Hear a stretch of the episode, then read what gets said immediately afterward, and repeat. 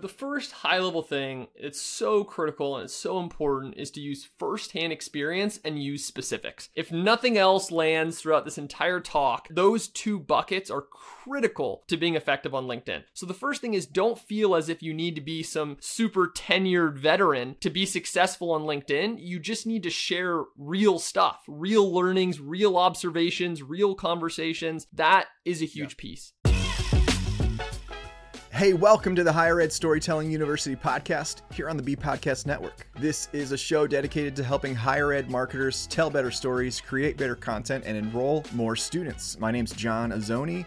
I'm the founder at Unveiled, and we're a video production company working specifically with college marketing teams to make it easy for them to scale up and even automate their student and alumni success stories through our subscription approach. And you can learn more about that at unveiled.tv. And that's U N V E I WILD.tv. If you're listening to this podcast for the first time, uh, go ahead and subscribe. We'd love to have you. And if you're wanting your college or university's content to resonate on a deeper emotional level with prospective students, with alumni, with parents, whatever, I want you to subscribe to my free newsletter. Every week I send out tips and insights on creating more emotionally resonant content, including examples and best practices from other institutions, articles and blog posts, that week's podcast episode, and much more. So head over to unveiled.tv slash slash newsletter and sign up. All right, let's get on with the show.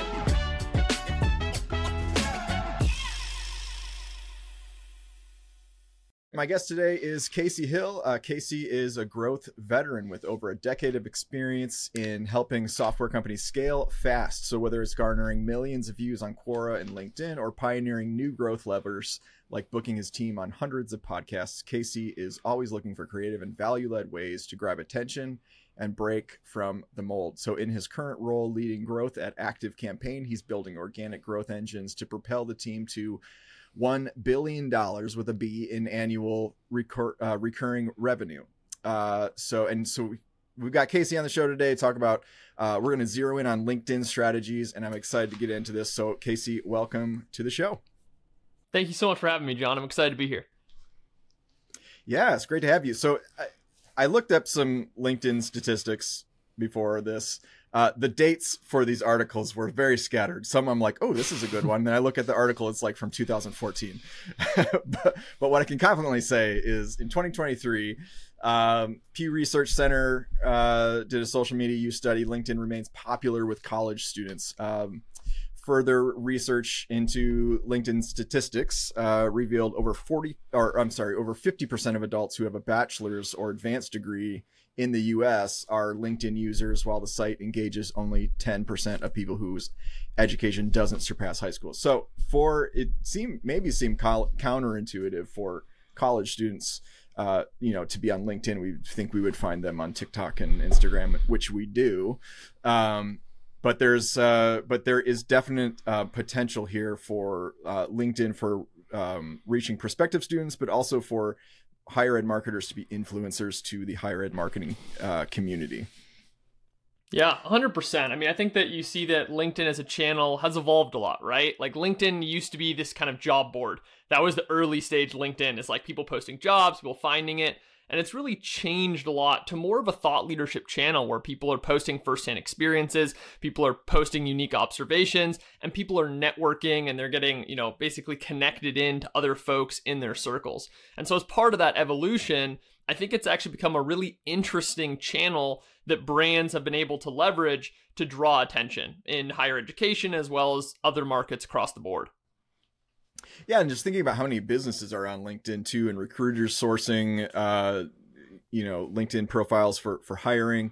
One of the things we know about higher education is that the number one thing that students care about, you know, statistically right now is employability after uh, after graduation. So it makes sense that a lot of them are uh, on LinkedIn and kind of getting a jump start on that, or if they're uh, graduate level um, you know they've been on it they've been in the in the in the working world and and things like that. So um, but i want to kick us off uh, before we jump into all that. Tell me something that people would be surprised to know about you Um, surprised to know. So, an interesting fact is that I've actually launched a board game business. So, I did a Kickstarter that was 800% funded, and we sold thousands of copies of a game called Archon, which is a small strategy card game on Kickstarter uh, between 2018 and 2019. So, that was a that was a fun experience and uh, probably not too common. Awesome. Do you can you buy this in the stores? I currently do not have the online store anymore. I just had too many plates up in the air. If someone reaches out to me personally, I'll I'll, uh, I'll hook you up. We still have some some copies on hand, but uh, the overall online store is not not currently operational. That's really interesting. What what led to starting a game? Yeah, it's just been something that I was passionate about. I grew up in a family of seven, and gaming was a way that we kind of got everyone connected in as a family. And so my whole life I grew up playing board games, playing strategy games.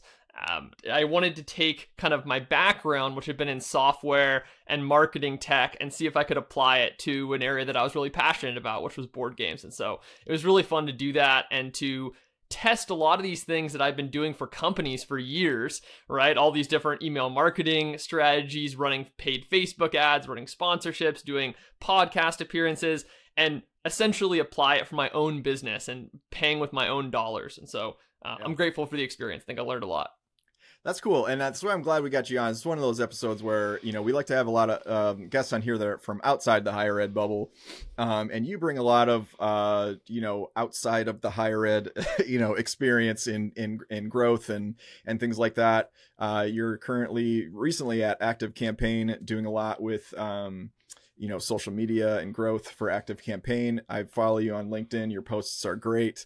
Um, but let's start off with like tell tell us about ActiveCampaign. I i've used it. It's a email you know emailing uh, platform kind of like mailchimp or something like that. I've used it in, in my in my previous job. But for people who don't know tell us what it is and what you do there yeah, yeah. So uh, ActiveCampaign is like a marketing automation platform. So essentially, it has two kind of major buckets. One is an email marketing piece where you can set up automations and you can be reaching out to folks. But I think one of the cool parts about it is there's a lot of sophistication. So versus you kind of have your basic email tools, so things like you mentioned, like Mailchimp or ConvertKit. And then when you're wanting to run a little bit more advanced logic, have a little bit more personalization, uh, maybe have some omni-channel approaches, you try SMS or personal letters or different things like that to work in, that's kind of where uh, ActiveCampaign can be a really effective tool. So that's kind of the marketing piece and then it's also a crm engine meaning that you can manage relationships as you know people are coming in and you're trying to track uh, customer relationships vendor relationships you can keep track of all of that under one hood so that is essentially the bubble of ActiveCampaign and what i do is i work on the organic marketing side so essentially, my job is to find non paid, i.e., not paid ads, uh, ways to grow the organization. And so I do a handful of different levers. One of those that I think we'll dig into a little bit more is specifically around LinkedIn. So tell us what what have you been working with your team on uh, with LinkedIn? Because we we talked yesterday or pre-chat about uh, you know there's like this 10,000 views club and and the whole philosophy of like you wanting your whole team to be getting views and not just you being the one expert that knows how to get you know traction on linkedin T- tell tell me about that 100%. So I think one of the mistakes that people make is there's this whole thing around like personal brand and personal brands driving business and I think they absolutely can drive business, but I think one of the challenges is what you want to do is you want to build a system. You don't want to have one person who drives a lot of impact for you and then they leave and then you lose all of that momentum. So, one of the things I was keen to do when I came on board ActiveCampaign was to start to mobilize the entire team. So, we created a Slack channel called Operation LinkedIn, and I'm sharing courses that I've built, I'm sharing post examples, I'm reviewing people's content, and I'm trying to essentially coach up everyone in that channel. We have 45 folks that are part of Operation LinkedIn and try to make those people also ambassadors of the ActiveCampaign brand. So this becomes a scalable system that we can implement as a company. And the 10K club is a mark, so 10,000 impressions per week on your content. So that can be from one post or it can be from five posts. Doesn't matter. Um, we can kind of get into strategy of, of tempo or how often to post in a little bit. Uh, but it's really cool to see people going from getting 400 views to getting a thousand, to getting five thousand, to getting eight thousand, and then they break that ten thousand, and we celebrate it, um, and we kind of look at what helped that person move in many ways very quickly. I think oftentimes people think like, oh, if I'm at 400 views, there's no way like 10,000 feels like this far off thing, but we have people getting there in just a few weeks with some wow. coaching and some looking and kind of how they approach it. So it's been really exciting um, to see that side, and and then just as a quick top level view, my approach to channel strategy on, on a channel like LinkedIn is to have not only our team posting thought leadership, I try to think of this as topical authority, good, powerful stories that allow our team to be seen as experts in a relative space. And that might be different. This is a really important part. That might be different for different folks in the organization. I talk a lot about organic growth and marketing and email optimization because that's what I know. That's my last 10 plus years of experience. But someone in sales will have different experience. And so that's all part of building authority in different areas. And I think that's great. And people shouldn't just be cookie cutter regurgitating blog articles. People should post about what they know. And in addition to that thought leadership, we're also trying to bring as many customers as we can to be posting and to be advocates. And I think this is so important. So whether it's your customers or whether it's your alumni or you know, whoever is associated, it's really important to try to get those outside voices to be amplifying and to be advocates for you because when they're promotional it's seen in a different light as when you as an employee are promotional. And i think there's something very powerful and we're already seeing a ton of velocity from getting that dozen plus folks talking about their experiences with ActiveCampaign every single week on linkedin as a channel. And then as a third lever we also run some paid ads and primarily those ads are what we call thought leadership ads, meaning that instead of just a bland, you know, hey, go check out our product, they're actually promoting valuable posts that have content that is teaching things. So it's changing this lens to what if ads were actually educational? What if ads could actually add value, um, which is a concept I'm really excited about. So that's kind of our three pronged attack to LinkedIn uh, as it stands right now. That's really cool. I like I like the idea of yeah, especially what you said, the ads providing value. Um, you know, a lot of it's a far cry from just like a static image that's this is ActiveCampaign or some clever thing. Um, what are you seeing uh, right now? Like, uh, just in general on LinkedIn, uh, you mentioned, you know, people just regurgitating blog posts. Uh, I see that a lot too, and it drives me nuts. I, I see it a lot from um, like accountants, like financial financial plan, like financial planning community. It's like, okay, here's five tips to prepare for retirement and they didn't even write it it was like they're just you know it's a it's a lob they're just kind of lobbing something out there um, but what what what kind of stuff like that are you seeing that that people need to kind of change their mindset about yeah, for sure. So the first high level thing, it's so critical and it's so important is to use firsthand experience and use specifics. If nothing else lands throughout this entire talk, that those two buckets are critical to being effective on LinkedIn. So the first is there's so much generalized content that the one of the ways you're standing out is you're actually talking about an actual experience that you have had. And I always tell people because people get intimidated. Well, if I'm if I'm not an executive, if I'm not a C class, can I is my insight really valuable? And my answer is absolutely. I got my first 1 million views on LinkedIn as an SDR and as an AE in sales right? I was an entry level employee and I was just talking about what I was learning, what I was testing out. Hey, after I finished my cold calls, I tried to do some door knocking. I tried to do this social strategy. I tried to do this other thing, and here are my results. And sure enough, LinkedIn, a platform that has hundreds of millions of folks on it, they will resonate because they're at that same stage. So the first thing is don't feel as if you need to be some super tenured veteran to be successful on LinkedIn, you just need to share real stuff, real learnings, real observations, real conversations. That is a huge yeah. piece. And and part of what feeds that is to use specifics. Use actual data. So if I'm talking about my experience instead of just saying, "Oh, you know, outside of my standard cold calling, I also tried a social strategy." Get into this how many outreaches did i do do what did that actual the structure of that look like so if i sent a pitch what was the actual pitch share the actual pitch break it down analyze it that's what lends credibility to it, right? Mm-hmm. It makes it feel like, okay, not only are you sharing real experience, but I trust that it's real experience because you're actually breaking it down and you're using specifics. So those are two top level, absolutely vital pieces. And I think that a lot of times people feel intimidated from a company standpoint. They're like, oh, but can I share the secret sauce? Am I sharing too much?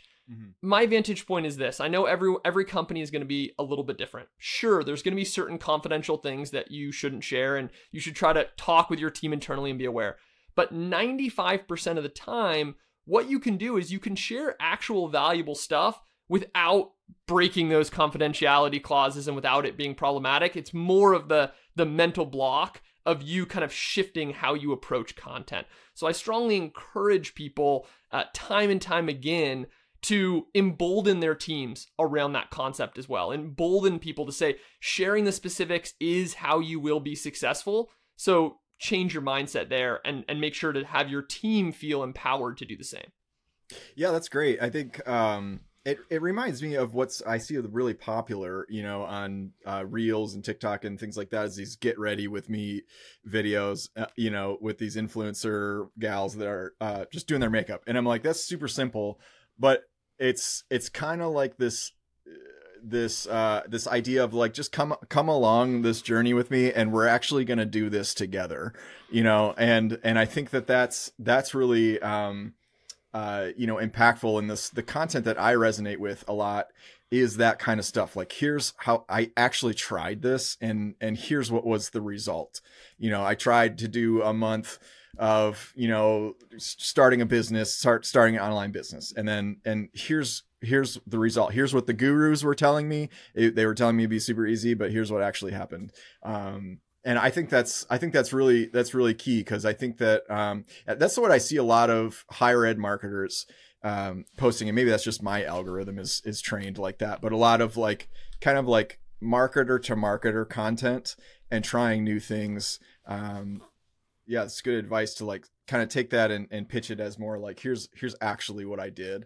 What what about like what what would you say to someone that's like trying things and it's not working? You know, they don't have they don't have like a the the punchline is not one of success. Yeah, for sure. So I deal with this all the time, right? I've consulted for many, many years around LinkedIn and I'm training people all the time in my team. And so we see all the time where people feel like they're stuck. And sometimes it's just you need to change your style. Sometimes it's around the hook specifically or the graphic. But here's a couple top level things I would think about. So the first is you're using specifics, right? But beyond that, there's also something in that hook where you need to have some sort of authority to also deliver that trust. So that's an important thing that can be missing from a lot of folks. They think about the curiosity. Hey, I'm going to draw attention by saying something maybe slightly controversial, or I'm going to leave them hanging on some, you know, uh, provocative statement but there's no authority around it. So that's something that you can try if you're struggling. There's a reason that people will, you know, new PR will start with ex Google, you know, executive says XYZ or X NASA yeah. or X, you know, there's a reason they use that is because it draws in and it pulls authority to a statement. So if you're making comments out there and you're and you're struggling, one of the things that you might do is find out who else is talking about that subject. You can actually use AI to help you in this. So let's say I want to do a post about feature bloat. I'm like all these software companies are so bloated, they're trying to add everything in. I've actually done this. I've tested this. I go to uh, ChatGPT and I can go say what prominent tech executives are talking about feature bloat. It'll give me a list. Boom, boom, boom, boom, boom. I can even narrow it down by industry. I'll say, what podcast did they hop on where they were talking about it? It gives me a list of five podcasts. Now, I always tell people anything AI related, spot check it, make sure it's not lying sure. to you. But 90% of the time, when I do that and I spot check it, it's accurate. So, this is a great way to quickly draw in authority statements, find out who else is talking about these key issues that can help substantiate your experience. Now, it's not just coming from you, but it's coming from you plus the backing of this other research that you've compiled. So that would be one of the first checkpoints I would have um, around that. The second that, thing I would AI like is that is ChatGPT is it sourcing? because I my understanding is it only goes up to 2021. So how would you know that like people are today talking about that stuff?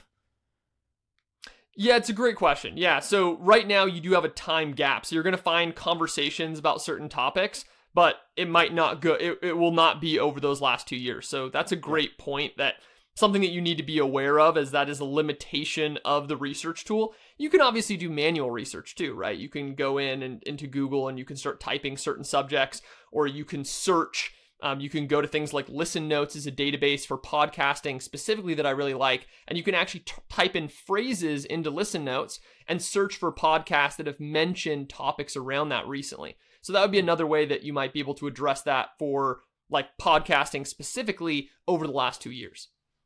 So seeing what's already working, uh, you know, and then pulling from that. What um, I interrupted you. You were gonna say you were gonna say something beyond that.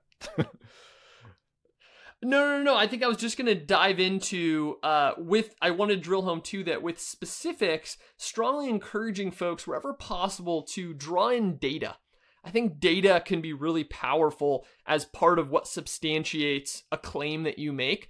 So even if you're using firsthand uh, experience and you're talking about some specific firsthand examples, see if you can add a little bit more data to that mm-hmm. conversation, and that might help strengthen the content that you're doing. So, for example, I went to UC Berkeley, and on Quora, I actually talked quite a bit about my experience from UC Berkeley. And one of the things that I found was a common tenet amongst my quote unquote viral posts in that in that overall sphere is like I would say hey, Berkeley has 52 Nobel laureates in these specific areas, and I would like kind of get into the actual data and the irrefutable pieces that I could use if I was trying to make a claim, for instance, that I think that we excel in chemistry over other XYZ program, I would bring in actual data to make sure that that was kind of drawn in. So that's another thing that people who might be struggling um, could test. Yeah, so definitely like hooking people with uh, building curiosity we're not saying that's not important. It's definitely re- very important, but also establishing right away that authority, but then backing that up with data. Um, I actually found you through this post uh, that you you did just a, about a week ago. Uh, for so an example of this, uh, you said you published the same post but with two different hooks. Version one was recently I sat down with Nick Mehta, I don't know if I'm pronouncing that right. CEO of Gainsight to discuss how to scale your organization. That's version one. Version two was Nick Mehta runs Gainsight, a company that Vista acquired for 1.1 billion dollars. He knows a thing or two about scaling organizations, and you said that version two got 10 times the view of the first one. That's, yeah, that's that's pretty cool. Like, tell me, like, um, just tell me more about that. Like, why why did you how did you run that test?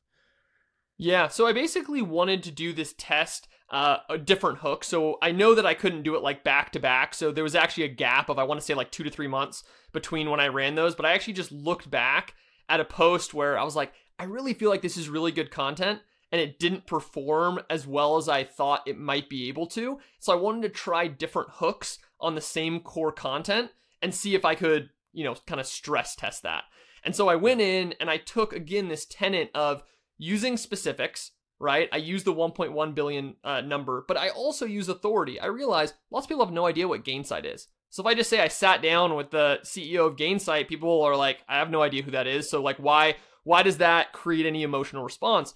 But as soon as someone sees, hey, they sold their company for over a billion dollars, instantly the person's mind's like, okay, this person obviously knows something about this space. They've been incredibly successful. And I think that immediately draws more interest into why they would want to pay attention. And a small note this is an odd thing, but I've tested this a ton of times.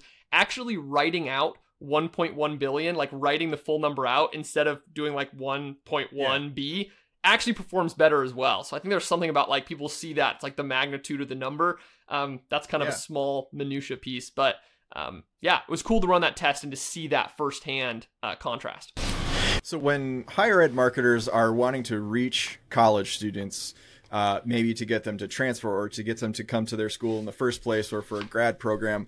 What kind of content would you suggest, you know, with this in mind of like hooking them with some sort of authority, um, data, that kind of thing? Because um, they're not necessarily looking for authority on higher ed marketing strategies. You know, they might yeah. be looking for something. What, just snowball or just Spitball. Spitballing. There, there it is. yeah, I mean, it's a, it's a great question. I think that it obviously can depend on different audiences, but I think as a starting point, things like notable research. Things like your university just came out with some cutting edge new AI piece, or one of the alumni of your university just started some super successful startup.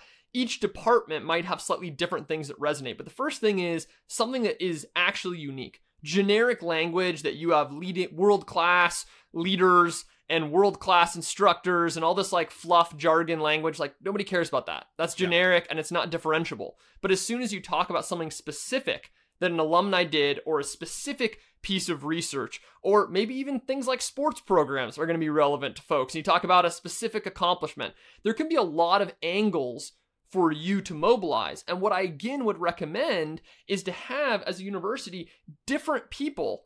Some of them are from programs, some of them are from sports, some of them are from across the board, and have them posting about what they know.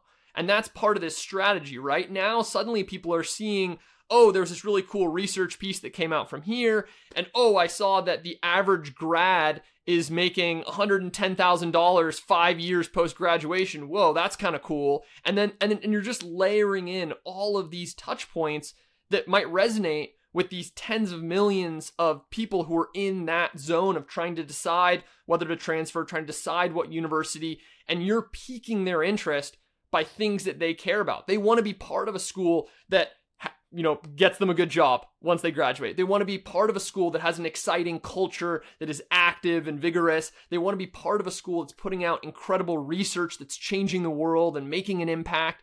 So all of those are specific to you as a university and I think can be the type of content that will drive a lot of eyes and a lot of intake. So there's that that storytelling side and it goes in contrast to what I see a lot happens in the higher ed space is just kind of like generic announcements where they're just mm-hmm. talking about overall things that aren't that applicable to the actual student, right? And so if you're talking about things like, you know, acceptance rates or you're talking about things that are just just overall kind of fluff, there's not really like a, a student benefit. So in some ways, like the stuff that I've talked about, trying to think about like why would people get excited about that? And that yeah. emotional connection is, I think, what will help drive you the most intent and actual kind of traffic, if you will, from your LinkedIn content. Yeah, I love that uh, get, getting specific, and that's um, a key tenet of storytelling is getting specific. And I think too many organizations think they're telling stories when really they're just kind of giving broad, high level information. They're doing the world class professors, small class sizes and stuff, and they put it to an emotional song and they go, check, we told our story. Um, you know, it's like, but, but no, like the stories illustrate the value, they illustrate the impact that you're having.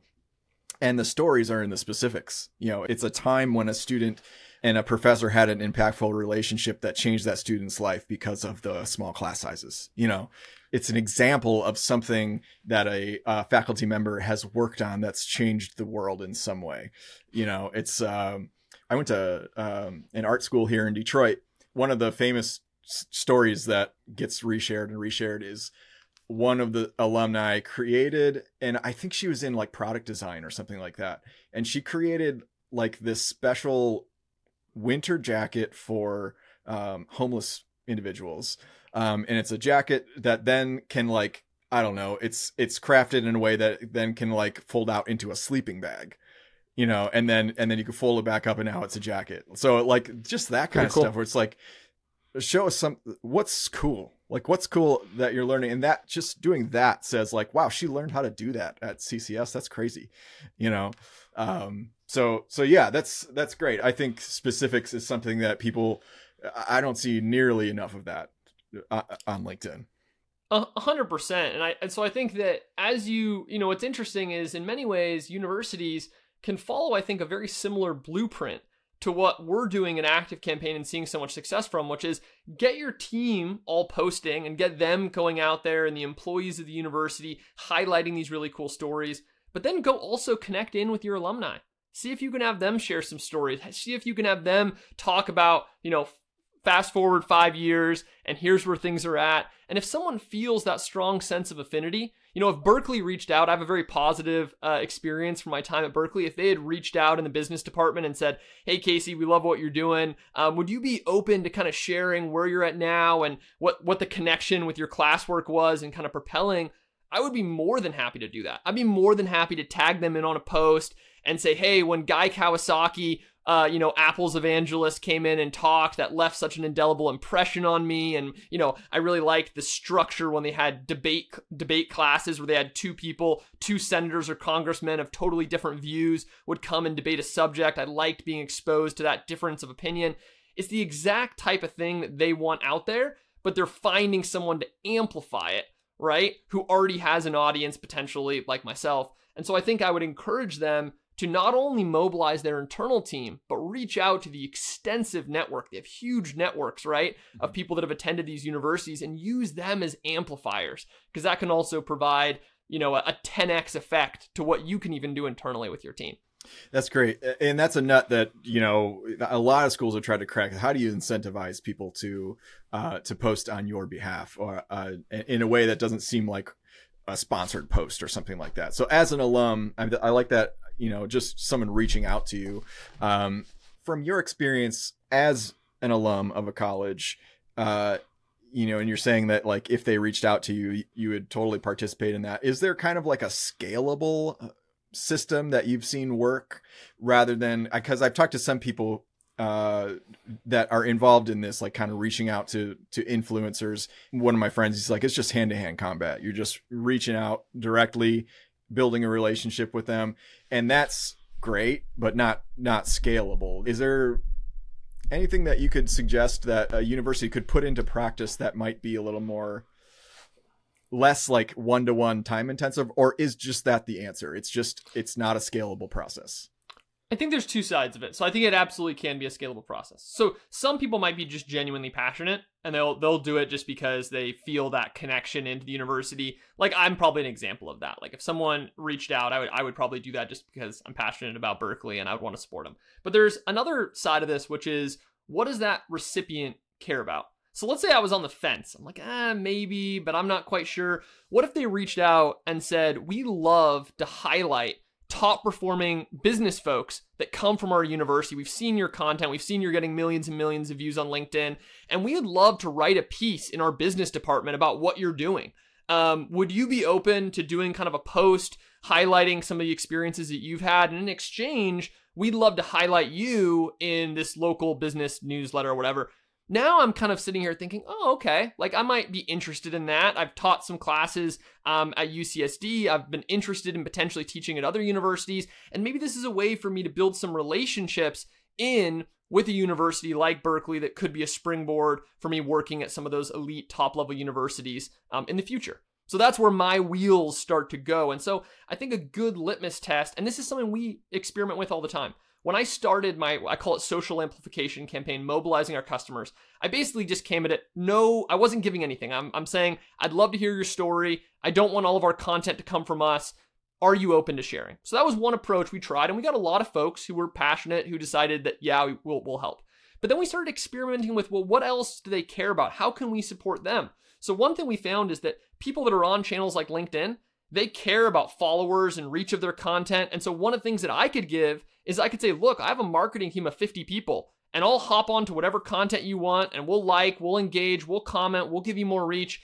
We had folks reaching out and saying, that was so amazing. That was the best performing post of the year because you guys had 40 people comment on it. And I've yeah. never had 40 comments on a post in my life. So I looked at what can we leverage free, right? We're not paying anything for these things, but what can we quickly leverage on our side? So again, there's a little bit of a digression, but I think the top thing I would tell them to think about is what does the recipient care about? And how, as a university, can you try to add value, visibility to them um, in that sense? And I think a lot of people like to feel elevated. They like to feel like they're in the spotlight. So that's a low hanging fruit of what value service you can deliver in exchange for getting them to activate and post about you. Yeah, that's like a, you know, the art of negotiation in general. It's like find out what the other side wants. Like what, you know, what's in it for them versus what's in it just for you. This uh, you know, the the the Michael Scott win-win-win situation. Um totally. that's cool. Quick break here. I have a question for you. Have you ever had to manage the production of a video before for your school where you were the person that had to coordinate all the scheduling. Like you had like five people that needed to be interviewed for this thing, and you had to juggle all the schedules and figure out how to line them up for individual slots miraculously on the same day. And on top of that, you had to talk to you like your facilities guy and make sure the door to the engineering lab was going to be open at a certain time so the crew could get in there film some b-roll you had to coordinate volunteers to be in the footage and and blah blah blah and and and right let me tell you something working with an outside video vendor should not look like this Unfortunately, I've worked with enough video folks to know that the mainstream school of thought is they will coordinate the crew and all the production stuff, the editing, etc., and they will expect you to coordinate all your folks. And I'll be honest, sometimes there's stuff that the video people just can't coordinate for you. Like I'm probably not going to email your college's president out of the blue to ask them to be in this video and to coordinate their schedule when they've never heard of me or this project. Like, that just makes more sense coming from you, at least to get their initial buy in. But as much as possible, your job should be to get buy in from all the right people and then introduce those stakeholders to the video producer to coordinate, which is not you. Unfortunately, we live in a world where it just doesn't work like that most of the time. In fact, I talked to a marketing director at a pretty well known art school recently who told me he hired this video crew to film a couple program promo videos and they paid a lot of extra money. This was a bit of a splurge, is the impression I got. And they got two videos out of the deal. And he said to me, All that money we paid and I still had to coordinate everything. Like we paid a premium for someone to do these videos and I was doing all the grunt work. So here's the deal. At Unveild, one of the things we take really seriously is making sure the process is easy on you, especially that pre production process, which is where a lot of the not fun stuff tends to show up. So, whether we're working together through our video storytelling subscriptions, a big commercial, or maybe a smaller one off video project, know that in addition to delivering a great end product, we also have our eyes on making that a smooth and oftentimes fun journey along the way. And even after it's done, we want to make sure you're set up for success, which is why we give you all the raw footage, all that B roll, uh, and interview footage to repurpose however you want at no extra charge. So if you have video needs right now, don't let the management of those projects stress you out. We are your partners in taking as much work off your plate as possible. So if that's you, I want you to head over to unveild.tv. That's U N V E I L D.tv and book a call with me. And let's talk about how we can best support you. All right, back to the show.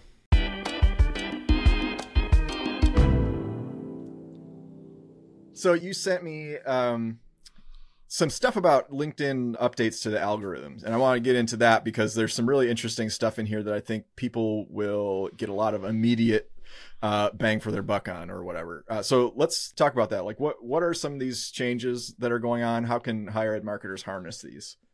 Yeah, for sure. So I'll start with kind of the most basic one, which is that post frequency. I used to be a person who would recommend, hey, you want to post maybe once every few days. You don't want to flood out too many posts at once because it's going to cannibalize your views. The algorithm in many ways has changed to kind of treat each post independently. There still is a little bit like if you post and you post like an hour later, I still think that the second post will get less velocity. But as long as you give it like a four hour window, is usually the marker that I've seen when I look at the data, um, you can kind of post at whatever frequency makes sense, and each post will perform independently. So yeah. I went from posting maybe two to three times a week to right now where I'm getting some of the most views per week of my entire career, I'm posting seven to 10 times. And of those seven to 10 times, I'll always get a handful that every single week that won't perform well right? Three to four posts every week will be low performing. I'll get some middle ones, and then I'll occasionally get those ones that really blow up. So the idea is that the algorithm is kind of taking your post, it's serving it to a general audience, and it's seeing how much that general audience engages on it. And then that decides how much they want to kind of amplify it. So, one thing I would say is if you want to post more frequently, feel emboldened to do that. Another mm-hmm. thing that is interesting that they recently added is they have this new thing, this LinkedIn Learning, where they have collaborative articles. So if you go into different people's profiles, you might see these badges, like mine says top marketing voice. Well, the way that you get that is you actually contribute to these AI generated articles, and there's hundreds of different topics that you essentially can um, that you can write in and become an expert. So there's hundreds of different types of badges. And if you click throughout profiles, you'll see there's some in engineering, there's some in sales, there's some in, you know, social selling. I mean, it gets really specific. But all you really have to do to tap in and get those badges is go to that LinkedIn Learning, those collaborative articles, you'll see dozens and dozens of options and just hop in and make comments to the AI. There's an AI generated article, and right next to it, it'll say make a contribution, and you just add some perspective. And I found that usually after you do a few dozen of those, um, if you can get some decent attention, as in you get a couple likes, a couple, you know, people note that that's insightful, that'll help give you that badge. So that's a new thing that's recent. It was implemented, I want to say maybe two to three months ago, um, okay. but it's great as a way to help build your authority. Um, I definitely recommend it. An- another thing that is kind of cool is you can search for subjects. I don't think a lot of people know this. So there's a little ability for you to type in, like I can type in marketing automation into my search bar and before I click search, there's going to be a little bell on the right hand side.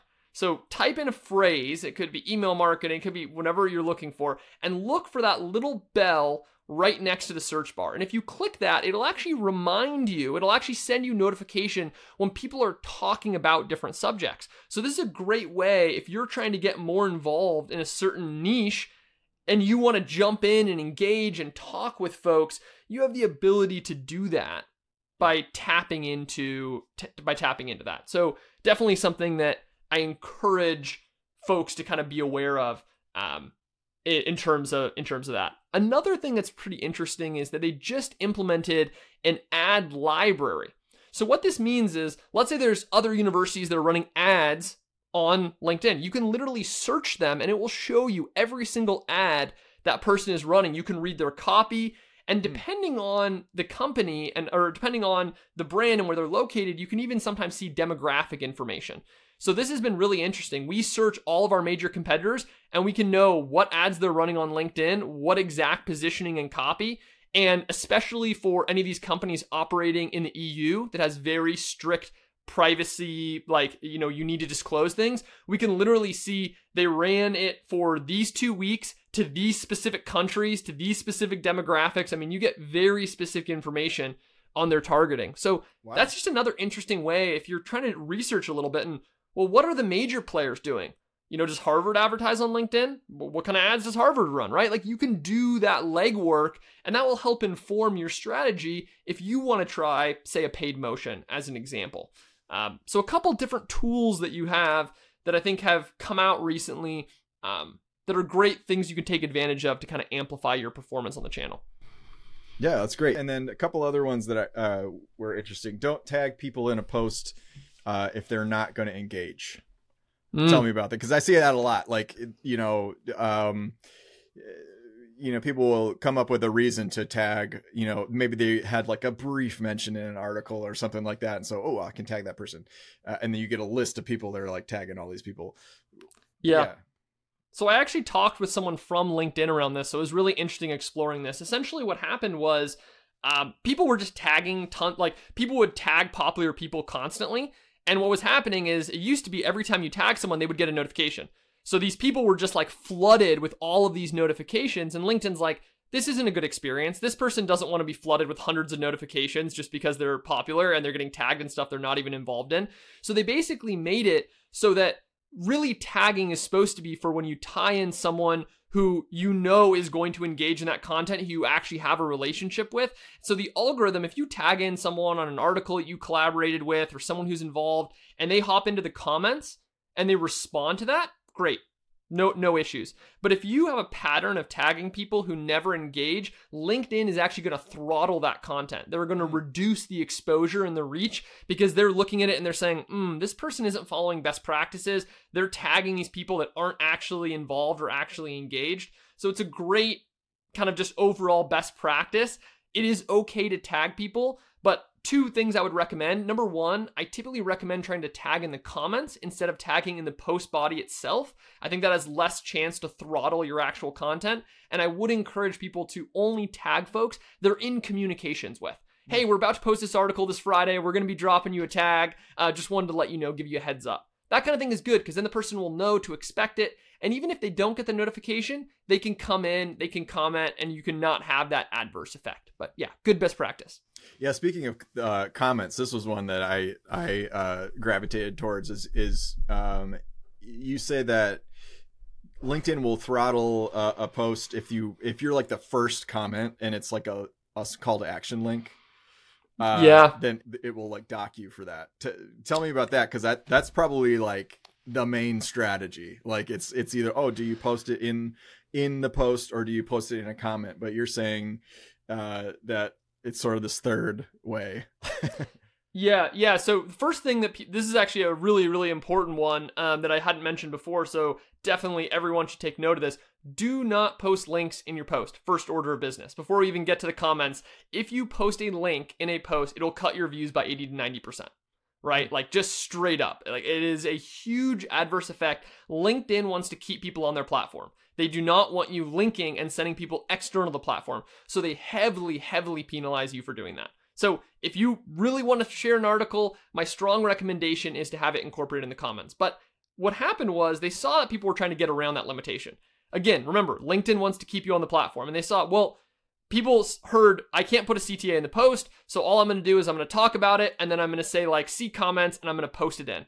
And that was their way to try to get around that. So LinkedIn is smart. LinkedIn said if there are no comments on a post, and we see that someone did, you know, basically didn't have a link in the post, but in the first comment, they're going to treat it the exact same way and they're going to hit you with that heavy penalization hmm. for that behavior. So I started to study a lot of other creators and like, what are they doing? And, you know, like Jason Lemkin is a good example. He's a really influential person in the SaaS space.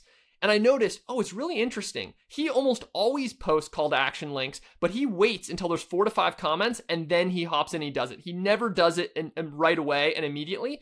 And then I started to talk to more and more creators who are really successful. They all told me the same thing. What we're doing is we wait until there's a handful of comments and only then do we add that CTA. And I think that's a really smart best practice that helps give you the best of both worlds. It's great to have a CTA, it's great to capitalize on a really successful post. Some of my most successful posts will drive hundreds of opt ins for like a newsletter that I run or something that I want to push people towards. So I think having CTAs is great, but we have to get increasingly creative to not get hit by those penalties that LinkedIn brings to bear. So, yes, don't include it in the post itself and try to make sure that you are not the first comment. And it's funny because I'm teaching a handful of folks about LinkedIn and there's a couple members of our team who just like kept including links, kept including links, and they were struggling. And I, I kept telling them, like, don't have any links. And one of the posts that had a link, he actually edited it after it had a really slow start. He edited the post, removed the link, Three hours later, the post is over 10,000. And wow. so it was this remarkable, like just seeing it firsthand start at like 200 views after an hour. He removes a link and suddenly it takes off and hits that inflection point, you know, getting to 10,000 very quickly. And so, um, definitely strong recommendation for people to heed that. Um, that's a pretty important best practice on LinkedIn. Well, that makes sense because I recently, because I I break up my podcast episodes into small snippets and I was I was between like it, it takes like extra clicks to schedule out a post that has the link in the comment. So I'm kind of like, and I looked at my analytics. I'm like, I'm not seeing a difference either way if I post it in the comment or if I post the the link to the episode or whatever in the in the actual post. And that's probably because LinkedIn is probably just treating it treating it the same yep. either way. It's like no different. So uh, Casey, don't look at my Insta or my uh, LinkedIn post for the next week or so because there's scheduled stuff. Just it's it's a, it's gonna be a, the wild west, but you're you're gonna see a change, uh, at least with the stuff that comes out with, with from your episode. Uh, no links, for sure and, and, for yeah. sure and even and even find someone in your network find some people you know and let them know just say hey i'm putting out like what i'll do i ran a, ran a podcast cltv university and i would take a clip from riverside i would post that clip to kind of draw people in and then i would have either someone on my team or maybe even the person who i was interviewing they could hop in and they could drop a post and they could link into the full episode so there's ways too that you can act in that way where you're not even having to be the one where linkedin is registering oh, direct link from author. Instead, it's coming in from an outside spot. So, just with a little bit of fast coordination, like people in your network are usually happy if you just say, hey, would you be willing to send someone a link to the actual thing, like comment on this post? Sure. Uh, boom, they'll hop in there and they'll do that. But I do want to actually mention that's another uh, point that I've tested quite a bit. Do that for the sake of getting the link on, but don't go to 50 people in your network and say, hey, go comment or go like this post with the sense that that will make it viral. So I actually ran a really interesting test. I, I went to, I think it was like I got over a hundred people from my personal network to comment on a post because I wanted to see like, can I make this thing go viral? So like, I started sharing it with everyone I knew. Hey, just did this post and would love if you could go in there and drop some quick thoughts. And that post got heavily throttled. It had like mm-hmm. a hundred comments, but it only had like 40 likes or engagements. So that ratio already looked totally wonked. And the overall post ended up getting like 2,000 views. Like it did very, very poorly. Wow. And so the learning from that is that LinkedIn, what they do is they distribute to the, an audience, and all of the virality or reach of your post is defined on who LinkedIn serves it to organically. So when you link and you tell someone else to come in and, and do that, they're literally contributing one view. They're contributing one view. It doesn't change that reach anymore. So it's not to say you can't occasionally have people do that to share important resources or whatever else, but I would definitely caution people that it's not going to give you that reach. You know, LinkedIn has tried hard to get away from this like pods. People used to do LinkedIn engagement pods. Yeah. I'm going to grab 20 of my friends and have them all comment in. Um, and so just be cognizant that that is not going to be a recipe for virality. If people don't trust me, go test it yourself. Uh, and you will see that same result. And so it really is based on how it organically serves it. And, and it makes me think too. They're going to serve it to uh, you know a test group of your your followers or whatever. Um, that who you choose to connect with might i'm just this is my hypothesis might make a difference because if, if you're one of these people that just accepts connection requests from everybody and you don't think about like is this person likely to engage in my content? There you're i would imagine you're very much diluting you know the likelihood that you're going to get people that aren't going to engage in that pool is very high you know when they serve is that true or am i crazy? You're spot on. You're spot on. Yeah it's a huge thing that i i encourage folks is to try to build a network of people that are actually in your icp your ideal customer profile the people you actually want to serve and you actually want to speak to. Um, and so and sometimes people come to me and they're like, well, I'm really worried, Casey, about posting on LinkedIn because I have a really small network right now. And I'm like, what a great opportunity. You yeah. don't have a bloated list of 20,000 followers that you got six years ago right. whenever when all the craze was just follower count. So you can actually go out and send connection requests to the right key people in your network that make sense. Like one of the things I might do because I work a lot with in the SaaS world and the partner space, I might go to like all of our key partners people that I'm working with in my ecosystem, and I might connect with their marketers, connect with their salespeople, connect with the people who my messaging is relevant to. And there's easily thousands of folks that exist in those circles. And now I'm building a very relevant network. Similarly, I accept probably about 10, 5 to 10% of inbound requests. Again, when people are in the same relevant space. So if people are in growth marketing, if people are doing things that are comparable in that world, I'm like, oh, my messaging will actually be valuable to this person. But if they're mm-hmm. not, if they reach out and it's like a tax specialist, I'm just like, I don't yeah. know that my messaging is going to be really helpful for you. I feel like you're just going to hop in here and pitch me on yeah. some sort of service, and so then I'm I'm going to reject. Well, I feel honored that I'm in the five to ten percent that got uh, my connection request accepted by you. Uh, so thanks for that, man. Boost my ego. Uh, For yeah, sure. I, am in the process right now of of um, paring down my connection list because I'm in that sa- same thing. Like six years ago, whatever was just eh, just anyone. Just I'm I'm like connecting with anyone that has uh you know that has ears or eyes to read you know and then i'm accepting requests from anyone because of the follower account now i'm kind of like okay this is actually really hurting me. So it's very tedious process of unconnecting. And uh, unfortunately there's not an easy way to bulk do that. You know i wish you could just go and check check check check check and then just like get rid of the, all these people but you really have to do it like one by one unfortunately. So it's the pain of it's what you, that's what you get. You know, you're experiencing the pain now of having yep. accepted all these people. Well, totally, man. This has been an awesome conversation. Um, tell uh, you know, for our audience being people that are likely to be ActiveCampaign users or likely to be close to the people who are ActiveCampaign users tell us how you know a college can uh, college marketing team can benefit from what you guys do yeah, for sure. So I think one of the first things is that a lot of teams that I work with have just a very generic non segmented, non personalized email communication strategy.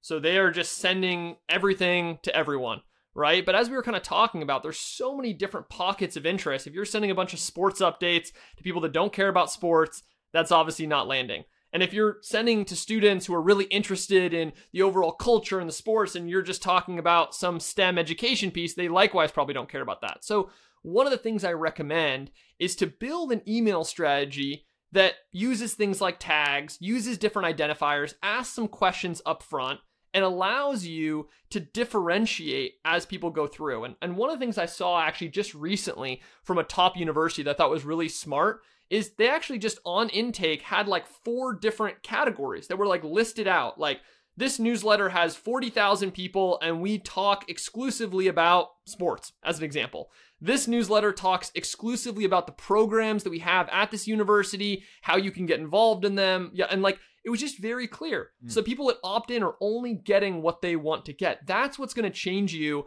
from being that boilerplate 11% open rate with your huge list of 400,000 people that is super disconnected and has hmm. never been purged and has a bunch of old people, right? To something that's more valuable. So I would say as a, at a top level, um, that would be the place I would start is finding a tool that makes it easy for you to segment and have some sophistication in those communications and also, I won't go down the rabbit hole here, but use some kind of common logics that say, look, if someone is just not opening anything that I'm sending, let's move them. Let's let's take that person either onto a slower drip or even unsubscribe them altogether if this information isn't valuable because you have a reputation as a sender and you're jeopardizing that reputation by having a consistent 10% open rate. You're sending the signals of like most people don't want to read this mm. right? So proactively seed people out of those flows, ask them questions to try to get engagement. A huge marker that helps you land in primaries is actually reply rate, which is something that most people don't pay attention to. So try to ask targeted questions and create a little bit of engagement and conversation occasionally as you're going through.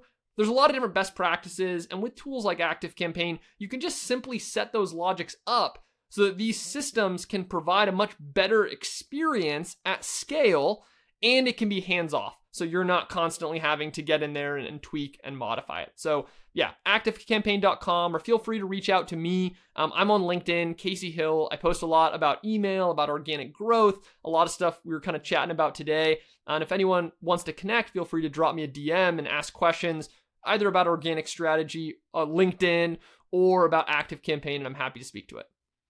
Awesome, man. This has been great. I this is going to be a uh, just a killer episode, I think, for for our audience. That's uh, much of which is on LinkedIn and a lot of practical tips here. So appreciate you being here. Awesome. Thanks so much, John. This was great. Yeah.